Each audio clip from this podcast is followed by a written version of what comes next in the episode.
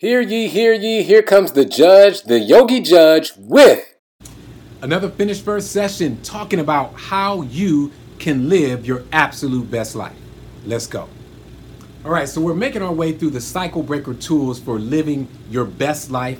And I don't mean it in the sense where, you know, they party and talking about living my best life. I'm talking about really having an impact and making positive and massive change as you move into this new phase of your life. And I'm telling you, it doesn't have to be a major, gigantic goal.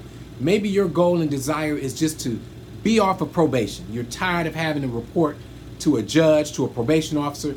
Maybe your goal is to get a new job. Whatever it is, there are tools and techniques to living your best life, and we're going to talk about them now. We're talking today about the ability to admit when you are wrong. The ability to admit when you are wrong. How many times have you been in a situation where you figured out at some point that you were not on the right side of an argument, the right side of an issue, or even just the right side, period? But because of the way we are built, our human nature, you fight against it, you defend it, even when you know you are wrong. But I'm telling you, when you have the ability to admit when you're wrong, you are stepping into a whole new area of greatness in your life. You are stepping into a situation where you can now quickly change course, or as they say, correct your course so that you don't end up in a destructive situation.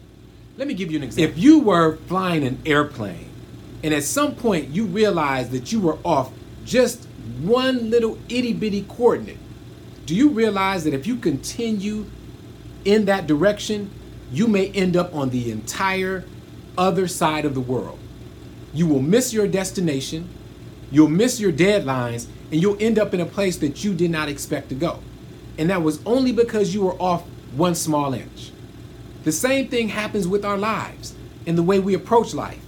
When you take a position or take a stand and you know it's wrong and you refuse to course correct, you will continue down a path strong and fast, and you will find yourself in a position that you did not expect, and most importantly, one that is totally opposite of the goals that you had for yourself, the life that you wanted to live, the things that you wanted to achieve.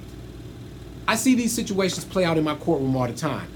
But what's interesting is I very rarely see the part where people admit when they're wrong. But when they do, as a judge, I get a chance to reward them. But most times I have people who will fight to the death. I mean, they will take it to trial and then at the end of the trial, when they've finally been proven wrong, they'll say, well, well, judge, can I get a break now? But see, that's the problem with failing to admit when you're wrong. The longer you go and travel down that path, the hard it w- harder it will be for you to recover. The harder it will be for people to want to give you a break. The harder it will be for people to look in you, look at you in a different way or a different angle. So I'm telling you, as soon as you find yourself creeping down the wrong path, stop right there. So there was this trial I had in my courtroom, and it dealt with disorderly conduct. And the overriding question when you're dealing with disorderly conduct is was there some type of behavior that disrupted the public peace? And I'm telling you, it is so easy to find yourself because we all get out of hand every now and then, right? Well, maybe you don't, but I'll speak for myself get out of hand every now and then. But when you do that, it is disorderly conduct. So the young person that was in my courtroom, and when I say young, I just mean younger than me. I mean, we're all adults. I'm a judge of an adult court. So the person was in front of me and they went to trial, they presented evidence, and then it was time for me to see the police camera. Now we know police camera could be very helpful if they turn it on, but a lot of times we don't even have that evidence. But in this case, we had it. So we rolled the video and I saw it from start to finish. I saw where it got controversial. I saw where the people started arguing. But most importantly, I saw where the disorderly conduct occurred. So I asked the person in front of me, I said, Look, let me ask you this. When you did X, Y, and Z, were you being disorderly? Well, Judge, that person did this and the police officer was disrespectful and I have a right to be dis have a right to be respected. I said, hold on, hold on. before we go there, let me ask you again. Do you see, based on what I just saw on that television screen, my video monitor, where you were being disorderly? But again, no judge, it wasn't me, it was the police officer. They don't respect people. You know, it's Black Lives Matter. Okay, I understand that. I'm gonna ask you one more time. Did you see on the screen where you were being disrespectful to the community, the people standing in that area, and the police? And finally, finally, the person said yes. And I tried to explain to him that is why you are standing in front of me right now. You're not standing in front of me because the police was a jerk. You're not standing in front of me because of what was said on the cell phone before you came over to your cousin's house. You're standing in front of me because of what I just saw on the screen. You were arrested after committing the disorderly conduct. And it took all of that for the person to understand that, yes, they did something wrong. And what was the next question? What did they ask me? Well, Judge, can you give me a break this time? But this is after we've been in trial for two hours. It's way after they had a chance to admit what they were doing wrong. It's way after that they could have avoided this situation, could have been on a first offenders program, no jail time, nothing on their record, fines and costs dismissed. But instead, they wanted to fight. And I submit to you, that's what happens in our lives, our everyday lives. We want to fight, we want to prove our point, and we go so hard even when we know we are wrong. But going to that next level of living your best life is to very quickly be able to course correct and figure out, and most importantly, admit when you are wrong. I'm going to identify three reasons why admitting when you're wrong or when you've made a mistake is so very hard. The first one is it takes courage to admit when you are wrong. Courage. So we talk about courage, right? And when we think of courage, we think of all these heroes in the movie and how they had to go beyond and, and fight to the end and maybe defeat a villain. Well, that same analogy could apply when we're talking about you and I and our ability to admit when we're wrong. Because just like the superhero in the movie, we have to muster up enough courage to fight against that villain. And what's that villain that we're fighting against? Sometimes it's our ego. Our ego, right? We don't want to admit when we're wrong or when we've made a mistake because we're too proud. I don't make mistakes. I was right, you was wrong. So our ego oftentimes gets in the way of our ability to tap into our courage to admit when we were wrong. So, what are some of the other reasons why we don't have the courage? Well, it's not even that you don't have the courage, but your ego will stop you. And then sometimes embarrassment. You don't even want to be embarrassed. But isn't being wrong a part of growth? Like if you if you know all the answers, how can you grow? If every time you say something it's right, what can you learn from somebody else? So instead of being embarrassed about the few times that you don't get it correctly or that you're a little off, instead have the courage to say, you know what, I was wrong. So again, the first thing that keeps us from tapping into our ability to admit when we were wrong is our failure to muster up that courage to do it when we know we don't want to do it, we're embarrassed to do it, or our ego, our ego is telling us not to do it. The next reason we fail to admit when we're wrong or that we've made a mistake is that we do not like to be vulnerable. It's just a human quality. You know, one of the Maslow's needs on the hierarchy, we want to have security, right? We want to be safe. So, being vulnerable is the opposite of being safe because all of a sudden you're exposed, you're out there. And when it comes to admitting what mistakes you've made or how you've somehow gotten something wrong, now all of a sudden you have to open yourself up to criticism.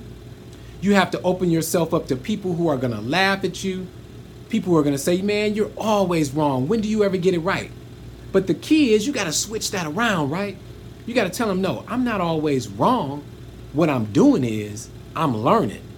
Because every time you make a mistake, every time something doesn't go your way, you can decide is it going to help you grow or is it going to cause you to shrink?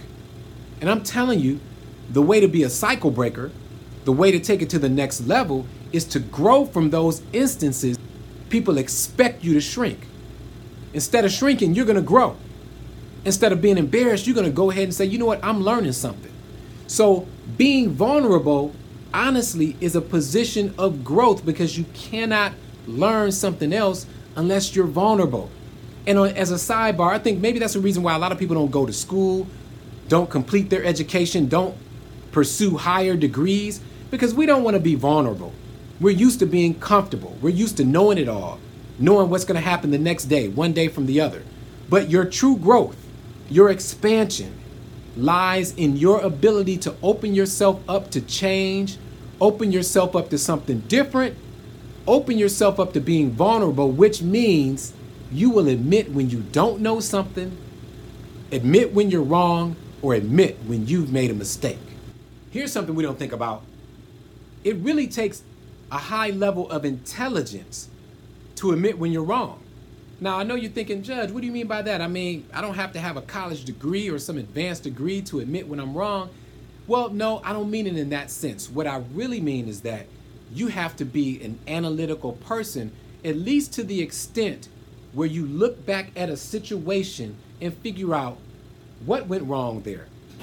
What could I have done differently so that I would not have ended up in this situation? So let's go back to my scenario about the trial that I had in court. The good news about that trial is that, okay, the person was found guilty. And whenever you're found guilty, you face jail time, you face probation, you face fines and costs. But I decided I was going to do that on another day because I wanted to give the person a moment to kind of calm down, to settle down, and find out if there's something that they could have done differently, or at least maybe I wanted to give myself a chance to calm down so that I wouldn't be mad or pissed off when I did the sentencing. So the person came back on the other day, the next day, and their attitude was totally different. Before I can even say anything, the person said, Judge, you know what? I want to apologize for the way I behaved in your courtroom. And in fact, I want to apologize for the way I behaved that night on the street because that's not the person who I am. Instead, I was influenced by my emotions. I was excited. I received a call. I rushed to judgment, but I want to apologize because I was out of hand. And that's what I mean by admitting when you're wrong or admitting when you take when you made a mistake takes intelligence because you have to have the ability to at least analyze what happened and figure out is there a way to do something different. So if you tap into that intelligence, then all of a sudden now you have the ability to admit when you've done something wrong. So let's sum it up. There's power, power in the ability to say, you know what, I did something wrong.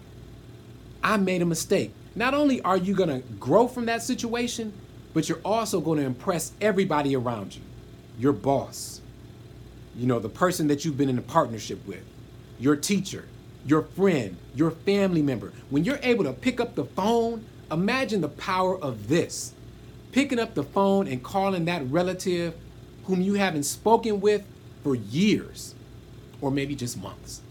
Pick up the phone and say, you know what? I thought about it and I want to say I was wrong. I was wrong for maybe not the entire event, but maybe just in the way that you responded. Maybe the tone of your voice. Maybe something you said or did. You know, there is such power in admitting when you've done something wrong because one other thing that happens out of that is the beauty of reconciliation. You are able to move to the next level. You are able to restore relationships that have been broken and damaged for years. So there is extreme power just in relationship building when you admit that you've done something wrong.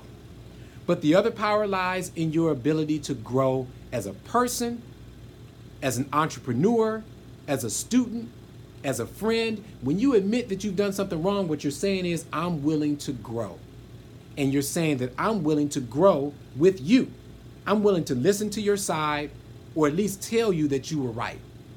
So, as I conclude this this moment that I have with you, I just want to tell you that in order to be the best that you can be, you have to shed some of that mess that you had on your back and that you still carry on your back. You know that baggage. You have to check it, get rid of it. And one of the ways to do it is to finally admit that you weren't right, that you've made a mistake, and that maybe, just maybe, you were wrong. Let's go.